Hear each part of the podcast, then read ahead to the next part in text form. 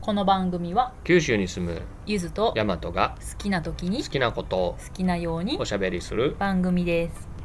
本日のテーマはドライブインシアターです どこでもドアみたいですけどドライブインシアターですねこの間行ったんだよねその話をしましょうかそうなんですよなんとはい、初ドライブインシアター体験うしてん、きました、イエイ場所は場所どこですか佐賀に行きましたねおお佐賀大和っていんうんうイオンモールだよね、あれはーイオンモールそう今なんかね全国のイオンモールでドライブインシアターっていうのをやってましてまあ結構イオンモールって駐車場でかいやんでもそのでかい駐車場の一角をこうドライブインシアタースペースとして使ってるんだよねそうですね結構こう車50台ぐらいかな止めてその前に大きいスクリーンがあるんだよね、そ屋外映画館うそで音声は車の中で聞けるんよラジオで聞けるううんうん FM なんぼって言われてそれに合わせたらそう流してんねんなそうで事前にチケットウェブで買って QR コード送られてきて、当日もイオンモールの駐車場行って、うん QR コード見せますスキャンされます、ポップコーン受け取りの、うん そのままあとはもう場所に誘導されてじゃ時間になったら映画始まるみたいな、あそうという感じのドライブインシアターですけれどもそそもそもどうしてドライブインシアターに行こうと思ったんですかうもともと行きたかったんよあず行きーたっかとったこんうやいう機会を探してて、うんうん日本でドライブインシアターってメジャーじゃなくて憧れみたいなものがあ憧ったんですれねなんか友達の海外住んでる友達のインスタグラムとか見てたら、うん普通に近場の公園とかでうん週末にフラッとやってるみたいな、あそういうので見てたからあいいなーって思ってそしたらたまたまうんなんか SNS でキングコングの西野がドライブインシアターやってますみたいな感じでプペルの煙突町のプペルの映画を上映しますって言ってこん投稿しててうわーと思ってそのままクリッククリッククリックで30秒後ぐらいにはチケット買ったよねー買いました、まあ、そんな感じで見に行ったわけですよねうんどうやった楽しかったよこれね正直うんあのー、舐めてました何を舐めてたの、いやもうだってドライブインシアターとかほらうん、ちょっと前に一昔前にほら米国とか日本でも多分流行ったわけですよへえそうなん流行そうったんでやすあの知らんか米った国でメジャーだったような話を聞いた気がするうんうんだけどもうあの車全盛時代がひとしきり過ぎ去って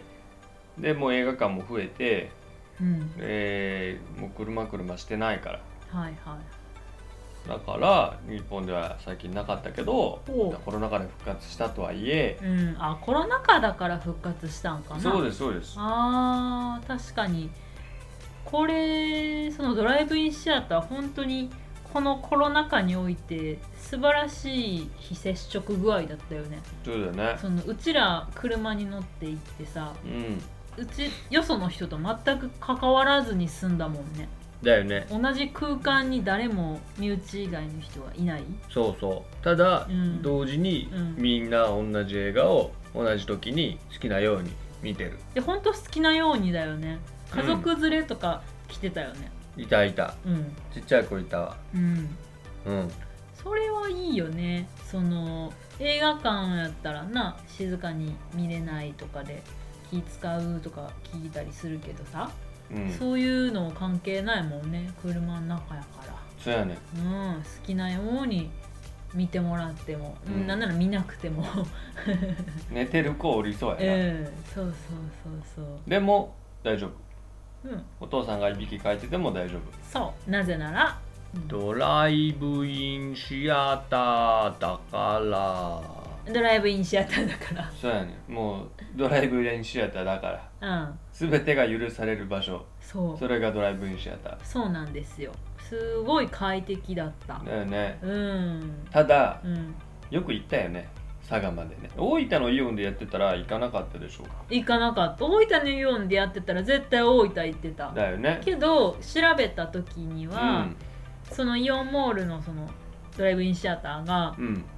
えー近場ってっていうか九州でうん3箇所しかやってなくて 3かうん北九州と所、うん福、岡のどっかと佐賀だったんよ、全部北の方やな、北の方なんやもう大分自動的にないしもうんううオんプションに入ってなくて、そうやね行ける距離どこかなって調べた結果、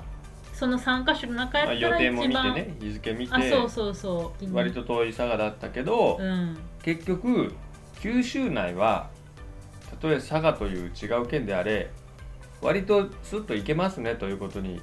気づいたわけですよ、気づいたよね、うん、 2時間かかったっけそんぐらいじゃない、だようねんだからね結構行けるよねうんうん、よかった確か夕方5時半、6時ぐらいうにん上映始まったんだよね、そうそうそうそうだから確か土曜日そう、で、大和仕事の日で、うんうんその後に行ってそうで帰りその日もう帰ってきたよね帰ってきた日帰りしたよね、うんまあだから佐賀まで結構ピャッと行ってピャッと帰れるよっていう話ですよそうそうそ皆うさん手頃に行けましそうだかたら九州にねあのまだいらっしゃったことがない方はねうんもう九州は結構県またがって移動案外できちゃうよということですそうだねまあ、うん車持ってる車で移動してる前提やけどそうそううん、意外に行けます行けますよはーい本当にコロナ禍において一番とうん安心安全うんなナイスお出かけだったねナイスお出かけでしたうう